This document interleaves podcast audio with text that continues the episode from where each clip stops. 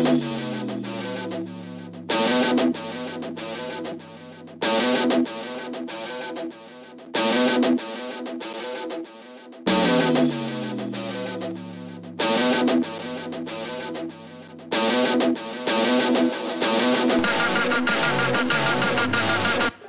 right, everyone, welcome to the Inclusive Activism Podcast. I'm here with some very near and dear friends that I've only just met, but I'm really getting uh, looking forward to getting to know much more and much more deeply. I have Katie Van Horn and Jackye Clayton from the Inclusive AF Podcast. I love your AF, by the way, too. Like, that's one of the things that I really appreciate most about you and what you do. And so we're going to have them with us for the next 40, 45 minutes ish. And we're just going to kind of like have like the diversity inner circle roundtable and let you listen to like the breakthroughs, the breakdowns, the laughs, the the cries that happens in our world. Uh, and we're going to kind of share some of that stuff with you. But before we do that, I'm, I'm a big believer in letting people uh, speak for themselves. And so I would love for you to introduce yourself in the words and language that you feel most comfortable with who are you? How did you get into this work? And if they want to get a hold of you later, like what do you do and how could they get a hold of you? Any person want to go first? Katie does. All right, Katie does. No, I'm just kidding. Um, I'm Katie Van Horn. Um, I lead BH Included Consulting and Coaching, and I do consulting for organizations around strategy for diversity, equity, and inclusion, and also help with implementations. I am a uh, cisgender female, white, from Ohio originally and have lived in Arizona for most of my adult life with a few brief stints in, in different states. I am an auntie to 9,000 nieces and nephews, and I'm kind of not exaggerating when I say that. Um, and you can find me on Twitter, on Instagram, and also on the Inclusive AF podcast with my amazing co host, Jackye Clayton. Oh my God, you can find me there too. Hi, I'm Jackye Clayton. I'm a lovely shade of brown, um, cisgender female, she, her, hers pronouns. Um, I spell my name funny, Jackye with a Y E. Um, I refer to myself as Black. I always make sure that that's that is mentioned. Um, I so I'm the diversity, equity, and inclusion strategist for a software company called SeekOut where we help people find candidates and potential uh, candidates for their organizations when they're looking for diverse talent. Um, so my background's really in the HR recruiting and HR tech space. And so I kind of bring all of those things forward. Did I do good? I think I did good. I think you did. Yeah, I yes. think you did. You have the job when they're like, when everybody looks around and they're like, wait, everybody looks the same. And they finally figured it out after 45 years. They call Jackye. right. And then uh, my favorite thing, since you said what we were going to talk about, uh, some of the things that we were going to talk about, and I didn't, I couldn't, you know, there's some things that I tweet out when I get a little triggered. Mm-hmm. But then there's some things that I just can't do. Can I share it? I didn't Please know if you had go, anything go, else. Yeah. So this is my favorite. Like people will say, so how do I reach out to diverse candidates?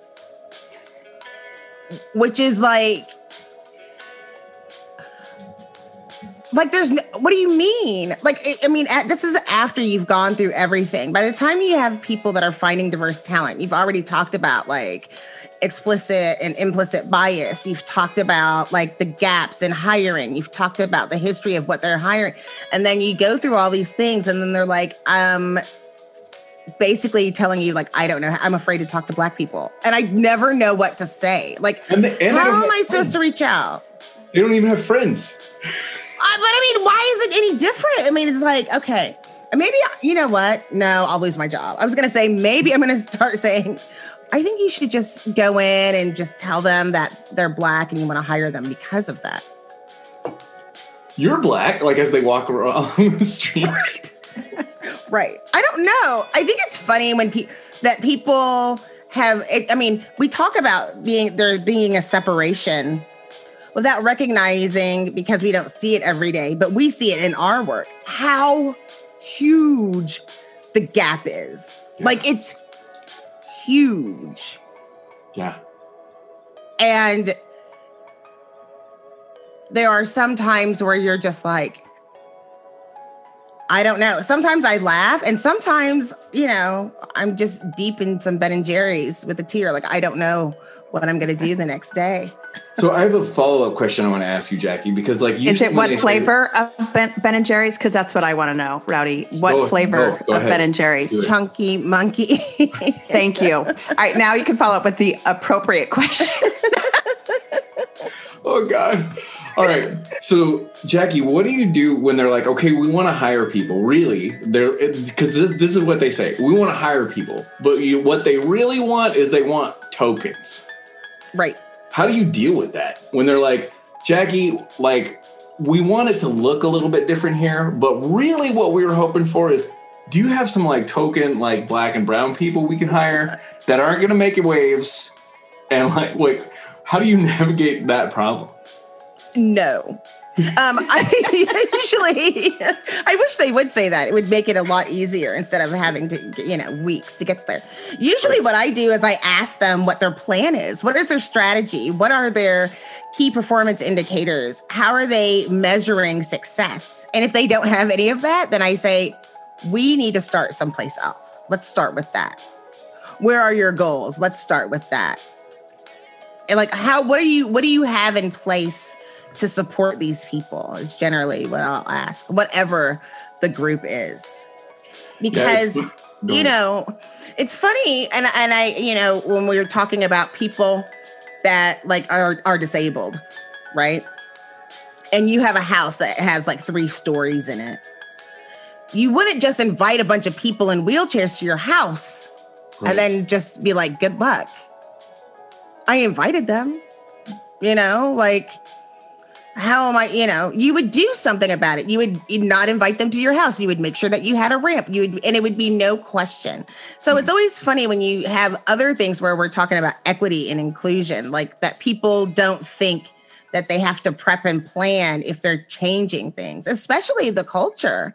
Yeah. But I do stress a lot that there's going to be conflict. And I think that's the other part because what you're talking about is very adequate. Like I want somebody who looks different than me, but thinks the same way as I do. And it's, I think it's always a shock for people. Like, in in my case, like I know how to fit in in various groups, and then if I have to go off on people, people are like actually shocked.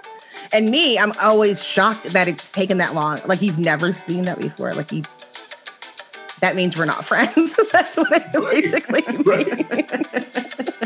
For Katie.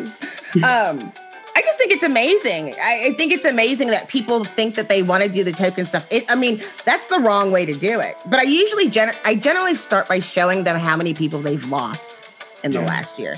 So usually, we're able to go in and say and analyze the problem right away. That's good. That's really effective. Like one of the things I, I worked for the company, and they were like, we want to like interview people. And I'm like, so your metric is people you don't hire, just people that you interview. Is that what you want? And they're like, yeah, maybe that's the wrong metric, right? I'm like, nope, that seems totally solid. Solid plan. Maybe. Go for that. we just want to talk to them, not hire them. and call yeah, just go to Starbucks. But uh, but here's the thing, you know, you're using language so rowdy of like, oh, we want a token. Uh, to Jackye's point, I wish they were that transparent because a lot of times they're like, no, we're fully vested in this, and this is something that's very important to us, and we're all in. And then you start actually picking apart what they're doing, and you're like, no, you're not not. No, you're not doing the things. You're not doing what you need to do. You're not looking at the data. You're not asking the questions. And so there is that like kind of moment of truth almost of like, okay, are you truly invested or is this just a check the box activity? And to your point, like, do you just want a token, whatever, mm-hmm. that you can put on your career page to say, look, we have a black person, yeah. check them out. Aren't they fancy? Come and look. You know what I mean? So I think there's those the questions you have to ask when you're starting to work with a client. I think they're you can find out real quick how truly committed they are or not. One of the things I'm curious to ask you all about is because it's one of the things we're starting to find in higher ed that's really problematic, and it's and it's super nuanced and complicated, right? Is we'll have folks that kind of like tokenize themselves because like you learn this as a person of color you're like you have to kind of like do these things in order to be successful you have to speak and do whiteness in a specific way and like we get rewarded for those things as people of non-white people and then it's hard because like we're like oh, you're you kind of are going to come in here and not really give us the diversity we want because like you've been in, enculturated into tokenism and then we have white folks that know and understand better and can push stuff, but then they're also not from diverse backgrounds. And we're finding ourselves in this really huge catch 22 because we like hiring a token can be worse, right? Because that can take you backwards because people can be like, yeah, absolutely, you should do this. And they're like, no, that's the exact wrong idea but it's also hard because like again people of color have like taught been taught over and over again do and perform and act in whiteness ways and you will be rewarded for those things and it's not like we can stop the interview and be like hold on like steve no you can just be really like you do because we need a real you right like but that oh. could oh. be a real them that's, that's the thing true. that i always I deal with like i always say i'm a black woman of privilege that's lived like but i've i was always the only black person there so i'm not acting any certain kind of way. This is the way I am. Right. It, it took until I was an adult to meet other people like me that had those same experiences.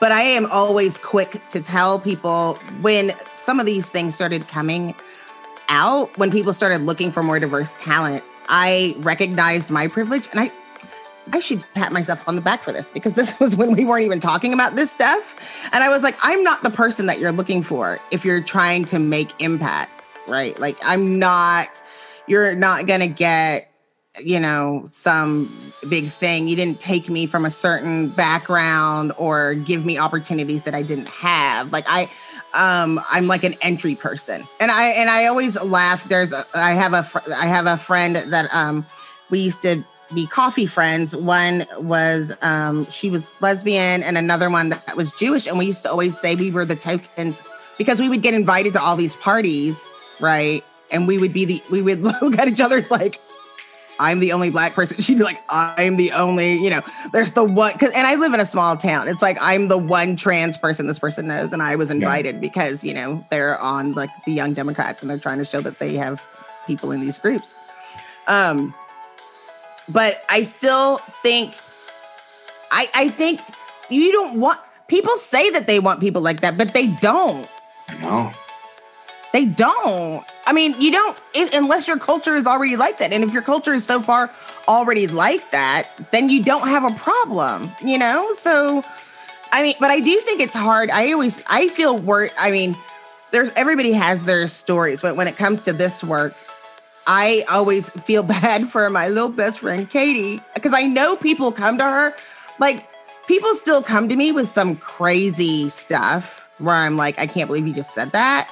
But I think Katie gets it worse, where they're like, oh, Katie, you teach diversity, but you're white. So let's just not talk about, like, can we not talk about white privilege in this class because people don't like that? And then Katie's like, Katie coming out the closet, I think, is more aggressive than me coming out the closet when Katie's like, no, and we're dealing with this right now. Well, but that's also part of my privilege that I can, and I can call people to the carpet to be like, uh, "You're you've lost it. It's not. This is not okay." And no, we're not going to shut down this conversation because it is a difficult one, or it might make people uncomfortable and and i think that's part of this too is we all need to be in, the, in on the conversation. And rowdy to your point i think one of the things that we're finding as well within this world of like dei consultancy mm-hmm. people of color have just been nominated as hey you need to do this work. And there is this also this like lack of what are the actual steps and the things you need to do to create change? And so they're coming at this from a place of ignorance not and it's not their fault. They've just been placed into this role and it's like go do the thing and they don't know how. And so i think there's also like what are what a disservice we're doing to people of color to not give them the tools and also have these conversations that this is actual real work. And it's kind of like i mean hr i've been in hr forever and similar situation for our industry where it was like, oh, we could just have, you know, the admin can just be the HR person too. That's right. And you're like, that's cute, but let me tell you how you're not going to get sued because that's what I know. Right. Your admin can fill paperwork out, but I can also make sure you don't get sued. And I think that's the approach that Jackye and I both take because we have this HR background. She has this recruiting background. And like the tools that she has, one of the, the challenges that so many companies have right now is we want to source for more diverse talent, but at what point do identify what, you know, what categories they are or how they identify or whatever it might be without getting into legal trouble. And so that's, you know, a conversation that every organization is having right now and that SeekOut is trying to really answer the question of of like how do we do this the right way legally to make sure that, you know, down the line it isn't, oh, you didn't hire me because I am this. And so there's also that piece like having that HR background, I think is very helpful for organizations because we can Absolutely. here are the things you also need to be wary of down the line. Well, and I think I'm going to say it, and I hope the right people are going to hear this. Like, when you you're talking about when you talk about tokenism, and then you want the oppressed person to have the energy and power to not only take on additional work, you want the black person to go teach the white people about how to deal with black people? Like that's how we got into this mess in the first place. I'm not doing that for you. Someone asked me if I wanted to do something on Fun Day for like for Black History Month. And I go, "So you want me, the black person, to not have fun on Fun Day so I can do more work for the white people?" No. No, I'm not doing that. I'm not doing that. Someone And- asked and, me and, once and Rowdy, to your point for free absolutely Yeah, and for like free. that's the, the bigger piece too it's also the go do these things which take emotional labor which labor labor right. and aren't fun to really dig in on i was just into something earlier about you know that their black history month always included watching roots and how like traumatizing Yeah. every single year it was to watch roots like which is not a, a fun movie not a good Not read fun. like it's brutal Yeah. and then and, and it was like oh this is what we do to celebrate black history month like how is that a celebration how is that something that's good That's not a celebration. no not I at saw all. something that said, let's change it to Black Heritage Month because there are people, it's not just history. Like there are things going on right now that people need to pay attention to. Mhm. absolutely But people in general, they try. Some people try, but in general, they just, Well, I think everybody's trying. It's just hard because we don't live in a society that where it's okay to admit you don't know, right? Because like Absolutely. I'm curious to ask you, Katie. Like, so you have to get like like two really interesting, disparate situations, right? Because my partner's white; she does some DEI work as well, and so she'll walk into space and she'll see like the people of color, and they're like, Mm-mm. like, who are you?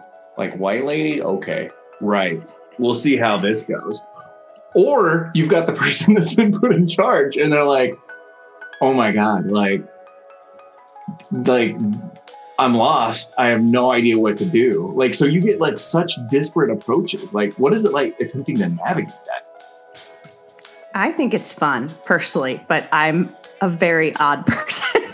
so for me, I think it's great because I can go into a situation and I think the approach that I always take is I'm just here to learn and I'm just here to grow and I'm on a journey as well. And so for me, I know that I can say certain things in a room that some other people might not be able to. And I also can go in as a consultant, and you, Rowdy, and I, you and I have had this conversation. As a consultant, I can say a lot of things that an employee cannot, and I'm like, they can be mad at me. It's okay. That's part of part of the fun. But it's also to to your point, like there are conversations that I'm like, whoa, whoa, whoa. Just because I'm white does not mean I'm cool with this conversation or that this is okay. Mm-hmm. And so it is. It's just bringing everybody along of like why I actually this work.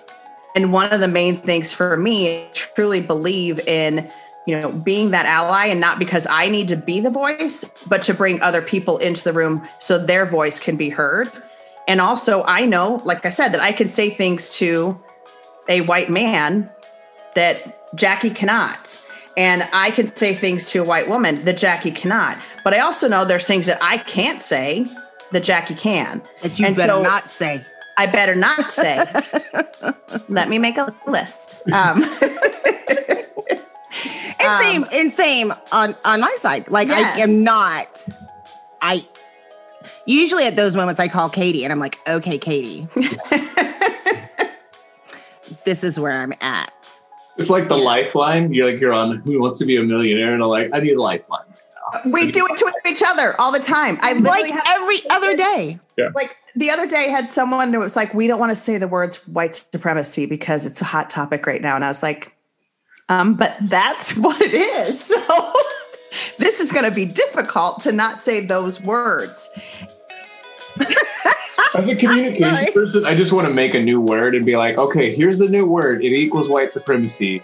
Does that make you feel better? Right, It's Like we still right. to deal with this. Well, it's like the same thing as like privilege. People are so opposed to using the word privilege and are so like, oh, not me. I don't have privilege. Not me. I my life has been very hard. I don't know if you guys know this. Very hard. Um That's my favorite.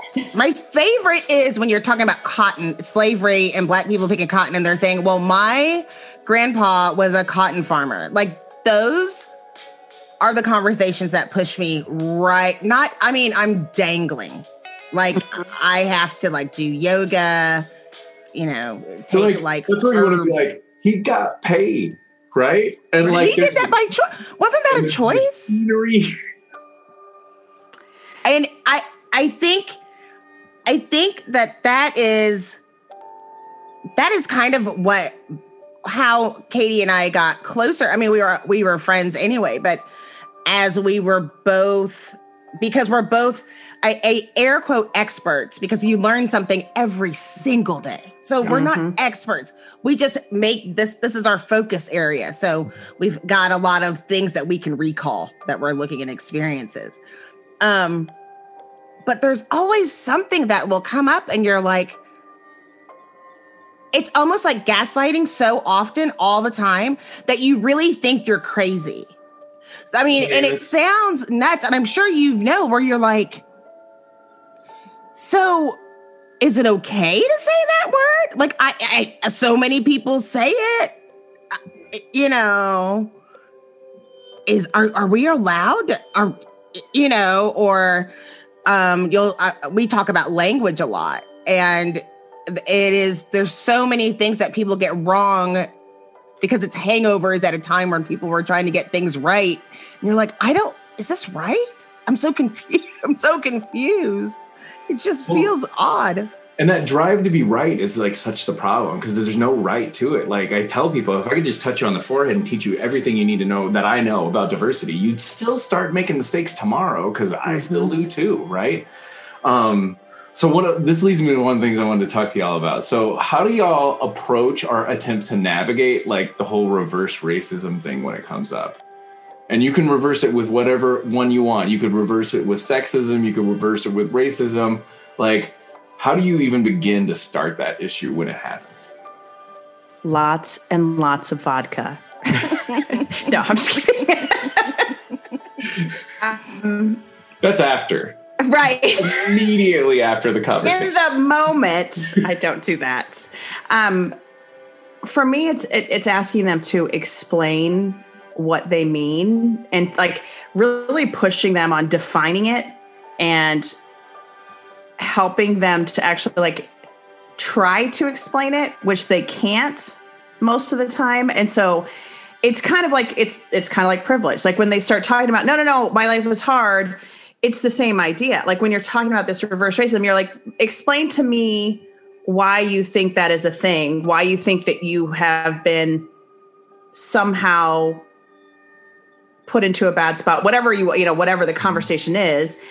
And usually, you know, once you start to talk through it, it, um, they kind of teach themselves, if you will.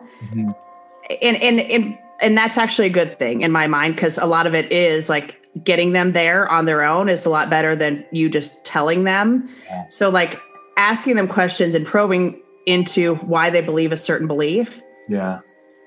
That's what that's the approach i take i don't know jackye do you have Yeah, I'm curious. Yeah, I teach. Um, one of the things I do is I call it adventures in privilege because there are so many different layers of privilege.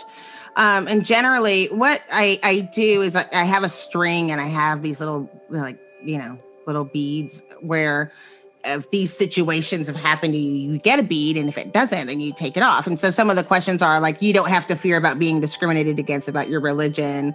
People don't assume that you're not an American citizen, like all of these different things. And what's interesting, I do that because one of the things that it's very important to me is that all of the trainings are not geared just towards white people understanding Black people. It's Black people having to navigate through this and trying to reduce some of the trauma as well.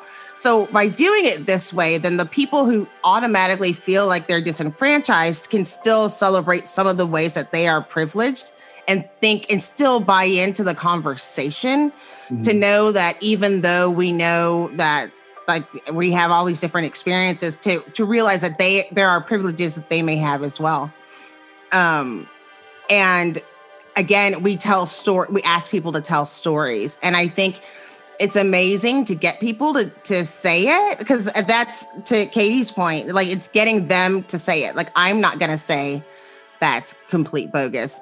Y- you will end up feeling that way as you're going through that because it's a personal journey, and I think yeah. that's what's that's what's so complex about this work is that it's not like learning how to make a cake and now you know how to make a cake. It's right. like you know, I've never seen flour before, or I didn't realize that butter was made out of milk. You know, like all of these things that, and then they're like, whoa, like cows do that. Like you're, you're, you're completely blowing their mind. So mm. you have to ease into it. And I do it through, through storytelling and getting people to acknowledge those things. But I think the white privilege thing from last year, whatever is like when people say, you know, I'm not privileged. I, I that is the cringe. That's probably the cringiest reverse reversal in the world. Yeah, and, for, and I'll, oh, I'll also say like we um, were very fortunate to hear from one of your friends, um, a client of mine had him in for a fireside chat, and um, Calvin Terrell mm-hmm. talked about privilege and put it in this a really interesting story. And I'm not going to do a good job of interpreting it so keep me honest here. But it was really the the story of like going into a store right before a holiday weekend and knowing that all the stores were going to be closed. And he had 10 minutes but he was on a phone call and so he's trying to rush rush rush to get the person off the phone so he can get inside because he knows he only has a bit of time. And then when he walks into the store he puts on this persona of very so he's a, a black man very meek you know personality. And i think he even mentioned like almost an effeminate character like to try to like calm white woman down that was working the register. To yes, there you go. Thank you. Yes. So yeah, use the term partner versus you know wife, so that he there was the insinuation that you know maybe he was part of the LGBTQ community, and then you know went about his business. The white woman was okay, great, sure, whatever. Then he walks out of the the grocery store and walks towards his car, and there's another car parked beside it, and that he then, you know, was thinking, oh, okay, I need to kind of yoke up and, you know, be a big man and, you know, be ready because who knows who might be in that car next to me. And then he turned it into like, but if I was a woman, I would be, you know, putting my keys in between my fingers and I would be, you know, dialing 911 and just not pressing send because I don't know if I'm going to get mugged, attacked, raped, whatever it might be. And so, like, that I think was just such an interesting story. I actually want to, like, steal that story out of the whole recording because I think it's just so good, a great way to explain privilege in a way that I think for, you know, if you if you focus on gender when you think about privilege, I think it's a little bit easier for people to take. Yeah. But then it is going, okay, let's take that steps further to race, to all of these other things that you need to be aware of. And I, it just was really, really good. And so I think that story, like I've now mentioned it to a few folks because I'm like, it was such a good example of like how you can talk about this stuff in a different way and get people to kind of get there on their own. Yeah, he made it so like intersectional, right? Because he exactly before that he talks about talking to somebody else that's a friend, and he talks the way that he normally would, right? So he brings up kind of like code switching, how you have to code switch when it's time to go in the store, and you want to be like taken seriously or like appeased by the people in the store. But then he also checks into his privileged identity when he's like, I don't really have to worry about the the parked car in the same way because of that. and I think when when I talk about the the reverse stuff, is I've look, worked at it linguistically and been like, okay, well, let's look at the word racism and what does it do, right? It favors one race at the cost of all other races. And I'm like, so I pretend to get like excited. I'm like, wait, where's this place where like every other race other than white people are the favored race? And I'm like, whoa. And then I'm like, what would it look like if we reverse sexism? Imagine like every other gender except for men were the people that like got like catcalled and like slapped on the butt. I'm like, where is this place? Like, show me and tell me like where this is. And then like I'll do it with uh, classes. I'm like, where's the one place where rich people are the one like socioeconomic group targeted? And then they're like, it, I think it helps them make the connections to the systemics, mm-hmm. right? Because like then you see like you can't reverse that right and then i'm like what you may have experienced is white discrimination which which can happen right but it's like so so much of the time it's just like can you give them the right language That's to like right. understand things you know people we, don't know the difference they ahead. don't know the difference between racism prejudice bigotry you know they don't know the difference between you know sexual preference gender norms pronouns and um part of it is what we we were were fed from like what we read and what we watch and we don't know what it is and um i think a lot of it comes from this effort of trying to be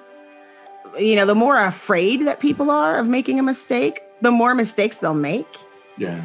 Um i uh and i think i i'm i think some of these things do come out of fear where they don't recognize that I, you know, we still have those same genetics as if we're going to be attacked by a bear.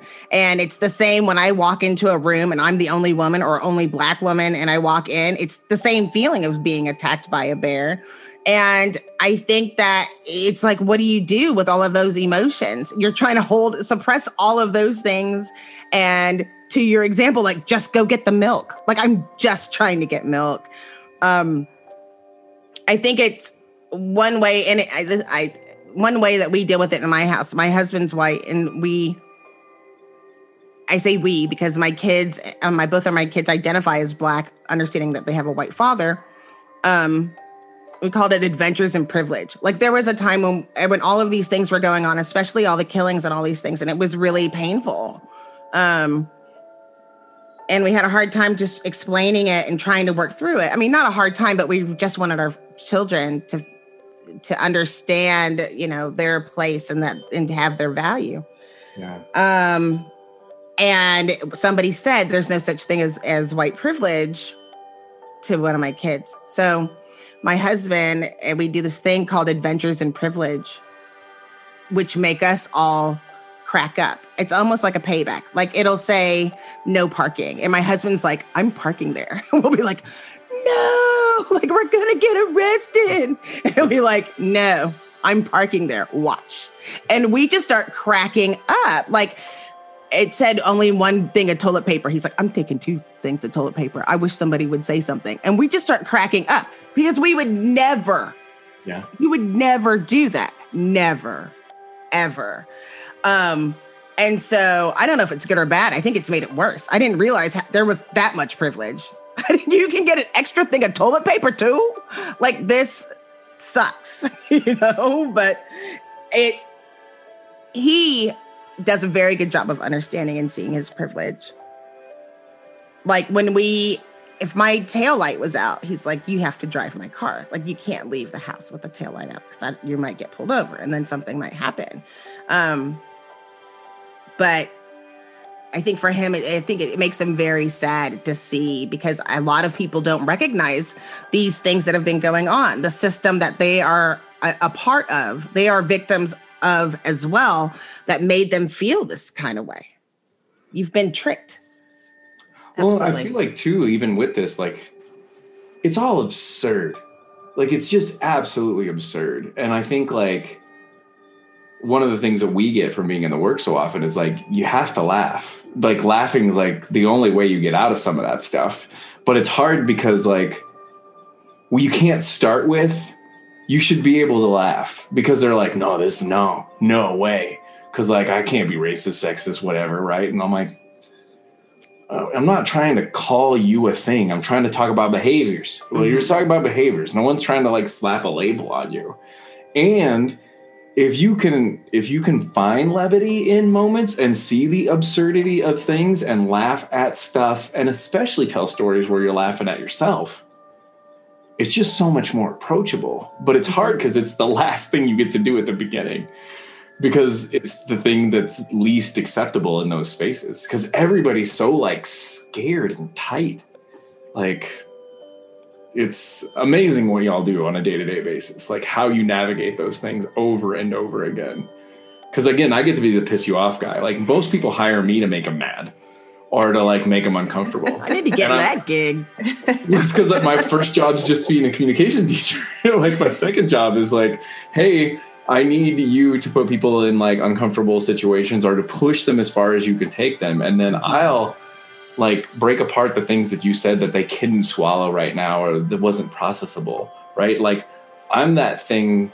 Like I get to be like in situationally like more of the the harder thing to hear because like you couldn't always say those things like based on where you're at and what you're being hired to do like you need somebody else to say it you need me for them to be mad at and then you can be like well here's why maybe you shouldn't be mad at what he said and how you can think about it in different ways because it keeps the relationship for you and then they can just be temporarily upset with me although I- But but I think what you're saying is so true. But I also would say it is. It goes back to what we already talked about about the fact that you can go into a room and say things, Rowdy, that I can't. Mm-hmm. As a man, you Yeah. can go in and say these things, and because of patriarchy, because you know whatever you want to call it, you can get away with it. If I said, they'd be like, "Ugh, angry woman," you know, she doesn't know what she's talking about, whatever, whatever.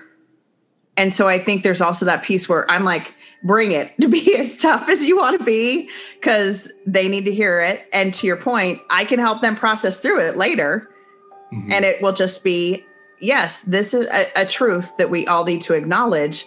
And now let's work through what we do about it. So, yeah, I agree with you wholeheartedly. Well, and, and on top of that, like I pass, and I'm a person of mm-hmm. color, and I'm man, male, and I'm masculine, and I'm cisgender. Like, but I also have this like deep memory of like all the this oppression from my my past too, and so I get to be more hearable. But it's hard because what frustrates me is, you know, I have a friend named Jackye too, and she'll say something, and she'll say it perfect, and it's amazing, and it's awesome, and then they're mad at her because she's a black woman That's and right. I'll go, stop being mad at her. She said something that's true, and I'll repeat it. And all of a sudden, it's listenable. And it just, it's really frustrating because she's more right faster than I am. But you can, for some reason, listen to me who's lagging, truthfully, in my knowledge. You know, like it, it's, it's, I don't know. How do But you, for some people, I am the bear. yeah. Me, of a black Right. person, I'm putting them on defense. And they automatically think it's not, it's still not, even though nobody's going to come to me and say, can we just not talk about racism in my diversity class? they still will come and have different expectations of things that they think that I'm going to, that we're not going to go over. Right um, and things that are are are are not pleasant but they they think oh she's just going to tell us because that like it's personal. Like all i'm all i care about are black people and women and i'm going to just tell them that they're all racist. Yeah. and sometimes and some days i want to start out just like that. You're all racist. Like just class Let's over. start there. Let's Let's start there. any tips? Um but i mean you have to go we go through this journey together and i think i've been doing it for so long i know that going in. And also just training adults, especially in a work situation, you know you have the person who this was their idea and they're excited about it. You Mm-hmm. have the people that are like, I don't feel like working, so I'm going to go to the program.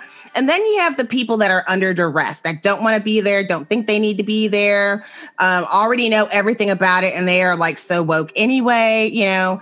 And then you have the the completely far like racism doesn't exist you're anti-american all of those people statistically are in your class you know that going in Yeah. so a lot of times, and I don't know, I I think I think Katie puts people at ease, just kind of giving them like the the dossier and and letting them know what there's going to go and talking about what we're going to be able to do. Um, sometimes, depending on the mood, I just go in there and shock people at right at the very beginning. Um, like I usually get people to start from the very beginning. Tell me what you think about being in this class. And I think my favorite day was one said, I don't even know why I'm here. I was like, oh dear God. This, You're like, I do. This is I going to be a great day. I know. I There's your sign. I can help. Um, right. But it is hard because you do have to have, have a relationship. And you do, I mean, these are the people that are paying. And so part of that is making sure you have those conversations in advance. And then you say, This is what you can expect from me. This is what I promise to be able to do. This is how I handle all of these situations. But I think it took me at least five years of doing the work before I realized that um, there is trauma. Everyone has trauma. And there is no one in your class that either wasn't a victim of sexism, racism, you know, all of the isms, or has inflicted that on another person. There isn't one. And so I realize that you can take people back to the place. I mean, Katie and I did it. You remember, Katie, when we did that presentation, all those women were crying, and I was like, oh shit, that was not the intention. Half of yes, it was. You can admit it to us. We worked. want to make you it cry. totally worked. No, I was like, uh, well, I, my example in this case was talking about how it was a lot of um, older women, women of a certain age, talking to women of another age. And the younger women were saying that they've never had sexism once, whatever. They didn't realize they haven't been victims of sexism and they all work with all women. And then we started, ta- I started talking about a story about when you were young. And then all of a sudden people were like, oh my God, I had to go to dinner all of those times and they never asked me anything. And I thought it was just part of my job. Or, oh my God, you know, all of these things. And then half the people were crying. Remember? It was like, Mhm. wow. but but also like those are the moments too where you you know that like i try to explain to people like you're not going to take everything from every workshop from every training from every conversation and be like got it set i'm done. I've got this like it's the bias conversation.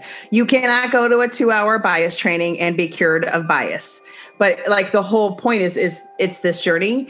And having those relatable moments i think in those stories helps people so much because once you can find that connection and once once you can kind of identify for them here is something that might be similar that you've lived through that you've experienced it whatever i think that is that's where the learning happens but it's also where that emotional attachment occurs so then it becomes much more real and it's not just and they're a listening now. here's a concept that this Mhm. hr chick taught us Mhm. And, um, but And you haven't attention. invited me back. So, well Maybe. rowdy was there instead so. rowdy was busy yelling at them next so, So um, I think I'd like to wrap this up with us asking each other like a question, right? Um, to answer, because I think that would be the most fun thing to do. So, because this is a question you have to answer that I have the luxury of not needing to worry about needing to answer is the stupid ROI deal, right? Like, how do you even begin to like, because like for me, I'm like, if you're asking me an ROI question, you don't want to hire me. Like, simple, right? Because like I have a job already, you know, and like if you're asking like me to justify being a good human, then don't don't like pick me. I'm probably the wrong choice for you. Like y'all have to answer it. Like how do you do that? Like I mean cuz you do and thank God you do. Right? Because like that's how you eat. But at the same point in time like that's tell us about that. We need to understand. so for me, I think it is looking at the research and the data that proves out the point that when you have more diverse teams, you have better better business results, bottom line results. That's where I start when I'm talking to the C-suite is telling them the data of these are what other companies have achieved financially by doing this stuff. And mm-hmm. also by making it not an HR thing, but making it a business initiative, by making it a bit a part of their business strategy so it is, hey, if you want to increase your bottom line results, here's a way to do it. And then you're measuring it by looking at engagement scores, by retention, by so many different things that you know you can measure. But then also like that that sentiment of the people. So having those conversations and just saying, what is the experience like? And if you go and ask someone, okay, hey, Jackye, what has your experience been at this company? Oh, hey, Rowdy, what's your experience been at this company? And it's a completely different experience. Then you go, okay, where are those differences and why? And and so you can really start to show them, you know, the one I will I like to talk about a lot is compensation. You know, there's a lot of conversations about, you know, equity and pay equity and you know, how do we achieve pay equity? And one of the things is when you have people coming into an organization, men and women, you are taking a lot of times taking their last salary and giving them an increase off of what was your last salary. Yeah. For women, that means you have baggage throughout your entire career. Mm-hmm. For men, it's not the case because they are usually at a higher pay scale or you know paid higher than the women are. If you have conversations about okay, now that you're here at the in the job, when's the last time you had a promotion? And start to look at the data there for people of color for women for anyone who's non-binary it's a very different conversation. And so those are the types of things that you can start to unpack like the policies the procedures the systems that are yep this is the way we do it here and when you start unpacking those systems and kind of pull back the curtain there is this like oh holy moly we've got a lot of work to do. And then they start to understand it when you can like show them on paper or like here's the process and why it's broken. Mm-hmm. That's I think where you see the the benefit and kind of help them along in the conversation. I would agree. I think a lot of what I'm looking at is the actual data. And a lot of these people, when they get to a point when they're investing um, all of this money and starting to um, to try to see results. In in my case, my clients call me as soon as they make a diverse hire. They get so excited. Um, my favorite is um, when people test SeekOut and they have a trial. We had somebody hire five black software engineers during the trial in like three days. From three days, they were so excited. I didn't have the heart to tell them that they only have to do that like 45 more times, but and good place them. to start. Yeah, and keep them. Um, but I think the return of investment, and I let them know that I'm just giving them, I can give them the information and the data that they weren't looking at before, and it's up to them to make the change. So, um, that's how we look at those things that I can bring them insight on retention, um, what's available, and give them the tools to make better choices. And so, you know, it takes it takes a long time, but giving them that information and keep tying in, um, keep tying it in and seeing those results and celebrating with them is kind of where we go. Because I can't put a hard fast line on a return on investment. If you're not going to fire the racist at your company, I can't tell you that I'm going to push the needle. Yeah. So, um, uh, and in fact, someone told me this. I didn't tell you this, Katie. This is like the freaking bomb. Um, said to me, You work so hard on helping utilize data to find good fits technically for organizations and also diverse talent why don't you put that same effort in trying to find who is going to be the problematic person at the company? There should be fewer. Like, wouldn't that be easier? And I was like, oh no, project. Um, But I think it's said that's what Katie does. So she'll take care of that for you. exactly. I like to find the problem children. It's fun. yes. and say goodbye. But I, so to add on to that, though, just to go back to the return on investment, like I think there's also a piece here that you see, like the Googles and Salesforce and some of these other companies that have spent billions with a B of dollars, and like Google, I mean, that is a whole conversation in and of itself like what they've done what they've tried to do and how it has failed. Mm-hmm. Salesforce is one you know they did the pay equity conversation paid millions of dollars to bring everybody to equity and then had to do it again three days later or three years later because they didn't change anything in the process systems. So it's also like you have to do all the things. And you know we talk about systemic race and we talk about systems and you know how this actually happens and, and why does it happen it's, you have to pick apart all of those systems that people by people or that people touch. Meaning every time that you're touching a candidate every time that you're touching an employee not actually touching them like you know because that would be Don't a whole them. other hr conversation that we shouldn't have. But when you're having those interactions with them or, or working with them on whatever their life cycle is every point you have to go what are we doing here and how is it working or not working? Where is the bias? Rooting that out and then completely rebuilding it. And so i think that's part of it too is like uh, there is this like oh we can just flip a switch or just buy a software and we're good to go. And it's like no there are a lot of things like if you have those managers that are the problem children that has nothing to do with what amazing stuff jackye can do for you. That's right. do you know what i mean? Like so it's just And you it have to always look at goes. all of it Every single hire that you make, you are changing the company culture. Mhm. Mhm. Sometimes just a little, and sometimes huge. Mhm. You're either you you base it on a one hour, two hour, three hour, sometimes five hour conversation without realizing, you know, anybody can hold it together for five hours. And then once you have it, you don't know what the impact is. So you have to, eh, well, some people um, so then you have to look at that to really, you have to look at it constantly. So if I could give people one takeaway, it's not going to happen in a one hour, you know, anti bias class. This is continuously changing.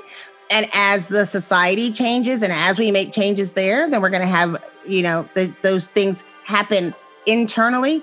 And so you really need somebody to monitor that, that has that, that piece. And it's not the token person Mhm. um, because it's hard work and it's exhausting work and it has to be a labor of love. Absolutely. for everyone in the organization We love everybody. Yeah. no i'm All saying the it has to be a labor of love for everyone in the organization That's right. everyone has to be committed to it but yes but we you love also have to be in in you also by by you will shift the balance unfortunately and that's what you see too if you have one person that's the token person that's just going to make you hire one certain group then the scales are tipped off and you've screwed up and you've maybe you've gone too far the other way yeah, you regress. That's the thing that like we're dealing with is like you get the wrong person, you go backwards.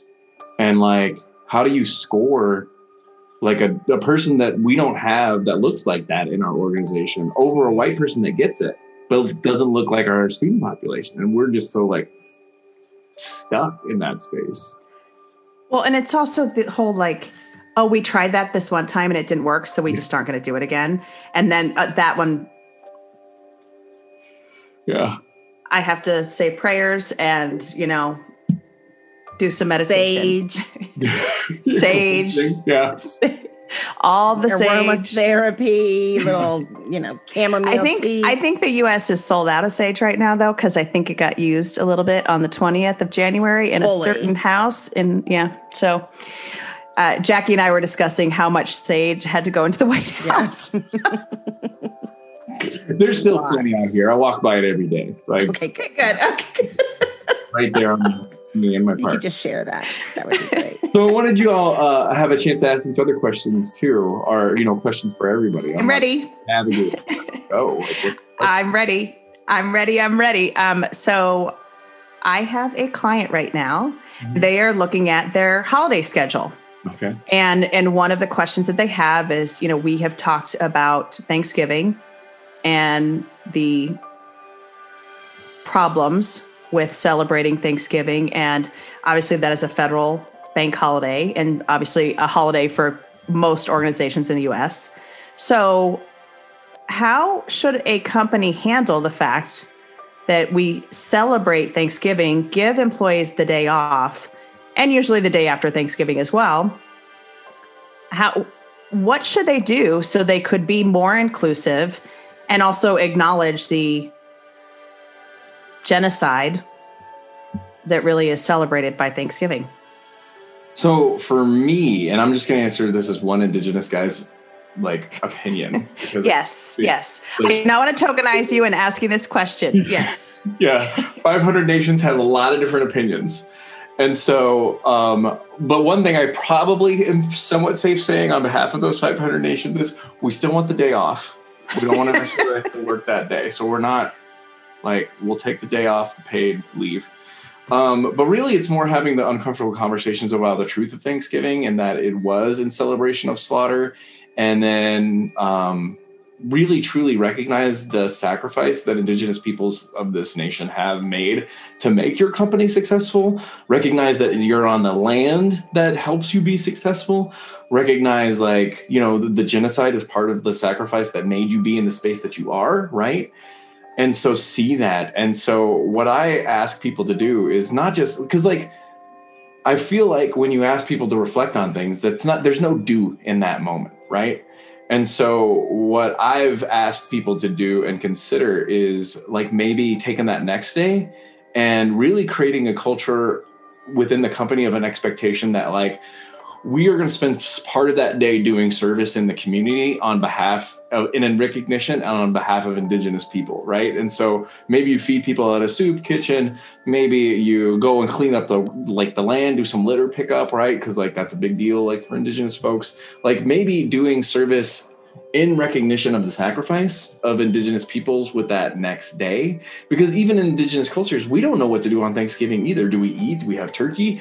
Do we fast? Because some people like calvin fasts like over that day. And like there's not one right answer right? And it's how do you navigate that and what do you do to bring the right heart to that as best as possible? Because it's another situation where there's not a right answer. But i feel mm-hmm. like if you're really going to recognize something, it should cost a little bit. And I think that service on behalf and in recognition is something that acknowledges the cost and then also pays, if not back forward in some way. Um, and then ask people to get out of that, I don't know, problematic mindsets too. Like instead of like Black Fridaying, right? Like what can we do to like really practice true gratitude and understand sacrifice and then um, give a bit in that same way space too. What awesome. You- Thank you. Why are you giggling?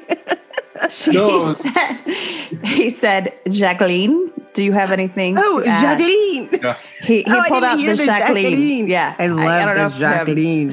um, oh, I'm sorry. Uh, Miss, I don't speak any French. So,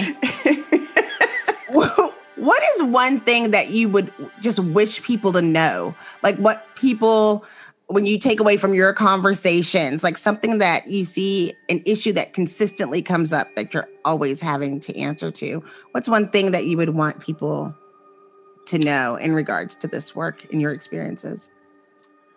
It's I, I hate when I do this because it seems like people think I get all wooey wooey, but I find these quotes so I can say these things, right? But there's a quote from Rumi and it says it's from a poem and the last line of the poem is through love all pain is medicine. And what i peop- what i think people don't understand is all of that ugliness and hurt and pain and everything it's all just pain manifesting. Like like i asked my counselor friend about what are we going to do to get out of this situation and i was like i think the only way out of this is radical like a radical movement of healing of individuals across culture. Mm-hmm. Right. And so for me, like, I want them to know, like, even when you do it and you replicate it and you do it unwittingly, like, that's pain. And you were taught that pain. And you doing that to someone else is pushing that pain along. And all I'm asking you to do is let that go. Like, attempt to heal that pain and not reproduce it again because like when we can like heal it like it stops happening. And then the other thing too is we're also not like so responsible or scared of it right? Because it's just the pain of generations echoing through us and the things that we were unconsciously asked to do. Because like it's that that is the biggest issue right? And like um and i think that's what's so important about the work that we do. And that's also why like when i say you know like I think when I say like, you know, don't hire me for this thing, like maybe people will look at me and think that's cool. Like I save that patience for my students because like I feel like the the return of investment I get on my students getting to understand this stuff so much earlier and less programmed into the badness that they're doing that I want to like keep that patience for them and not like spend it out at different companies. Like for me, if I'm going to work with different companies, I want to like push you forward in things that like you're struggling with already, right? Like, because I need to save my patience for my students, right? Like for you, you've got the patience and that's what you do. And you know, it's part of the, the, the cost of doing business. But that's where too, like when I was on your, your podcast, when I was like, thank you so much for what you do. And the fact that you show up and you go to work every single day, having to like do the work that you do. And I, and, and thank God you get the joy from it that you do too. Because like you're on that front line like every single day over and over again all the time as women like and the fact that you're willing to do it you're like you're doing work that frankly i'd rather not do and i hide in my communication job like where it's easier you know? And the part of the reason why i wanted to have you on the podcast is so people can see and know that like folks like you are out there that you too are in this process of like struggling and realizing and becoming and that um, it's all all the drops in the bucket matter. You know, like of course one hour of bias training doesn't get you there, right? But like y'all are willing to be like, okay, I'm to take this one hour contract. And you and I mean I know y'all. I know how you have to do it. You got to be like, "Oh god, wincing going in because you're just like, "Oh no." Like hopefully this is worthwhile and I'm just like upset people, you know? Like, yeah. we so. just do this. We just make a face that goes. But but okay. no, I'm glad you just said that though because I think there's also I don't take that contract. I won't take a one and done training. Yeah. Because I know that it doesn't truly make an impact and so it's when that ask is there, then we have a conversation about what actually needs to happen. Yeah. And and I think it's also educating for folks that are saying yes to that like please, please think about the impact that you could have if you slow down and talk them through what they truly need. And I think a lot of consultants are kind of space right now of trying to slow stuff down because I, I mean we all know the the murder of George Floyd happened and every company said we need to do anti-racism training tomorrow. And cool and that's not actually going to solve it. So let's take a breath, do what's right for your entire team and do what's right for your people. And instead of training is go check on your people color and make sure they're okay. Yeah. And and we can talk through what this other process will be, but go talk to your team, go talk to the humans that yeah. you work with. And I'm lucky because everybody I used to take those, but everybody who signs up with me, we have a one year relationship. Nice. At a minimum. That's great. And I'm gonna be all up in it. Yeah. well, I think all y'all, are like it. me because it's like I don't want to take a job to get paid. Like I want evidence things changed. I want to feel better about who you are with the time that I spent. Like when people ask me for George Floyd bids, I was like, I'm going to quote you the highest numbers in the world. Exactly. Right. Right. And if you say yes, then I can actually talk you into something else. So that doesn't, right. yeah. Right. But but I, I I love what you're saying because I think one of, you know, I Jackye and I had an episode on writing goals and do we have goals? And one goals this year is I want to impact a thousand people. Cause that's what it is. It's yeah, it's cool that I get to do this as a job, but it's also like when you see that light bulb go off for someone, ugh, be still my heart. the Like that time. just I am so like they get it. They are hearing what I'm saying and they're going to do better next time. I love internally, I love, we're having this conversation and all the people were talking about diversity and all the people were using the right words. And I just sit back. Proud. Oh, Proud mama. like- proud mama. wow. You know, they're fighting over who's more anti racist. It's so cute. So with that, I have to get close to our wrap up time because I only have such long stuff. So if you could reiterate um, who you are, what your companies are, and how they can get a hold of you, because um, I wanted to put you on this platform for folks that would need folks like you specifically. So um, either one of you want to go first? All right. Well, I am Katie Van Horn. I lead VH Included Consulting and Coaching. You can find me on my website, vhincluded.com. I am on Twitter, Instagram, the things. And you can listen to Jackye and I on the Inclusive AF podcast as well. And I am Jackye Clayton. That's Jackye with a Y-E Clayton. There's only one, which makes it a lot easier to find me. Um, I'm a DEI strategist for SeekOut, and uh, you can find me on all the things at Jackye Clayton is my username for everything. So we can connect that way. And I look forward to meeting all of you Absolutely. And I just and to listen to our podcast too. Yes, yes. and I want to thank you so much both for being here because like envisioning this, I just thought it would be so much fun to have like diversity people like talking roundtable about the ups and downs, the ins and outs, and like how do we navigate that? Because you know, we knew there'd be the laughing moments, but then they're like, how do you like bring yourself back to this stuff? Because I think that's what people need to hear. Because I think the mistake that so many people think is that we're done and we have this all figured out like we don't and we correct and we talk to each other about things and we're we're forever in this process of like trying to get a little bit better because there's so much healing that has to happen. And i think um, y'all make it happen in a way that's very approachable and understandable. And uh, i'm very happy to like have you in my diversity family of people. So thank you so much for being here so with that, um, I've been Rowdy. This is the Inclusive Activism Podcast. If you want to get to know more about me and my organization, it's at inclusiveactivism.com. Um, you can email me at inclusiveactivism at cox.net.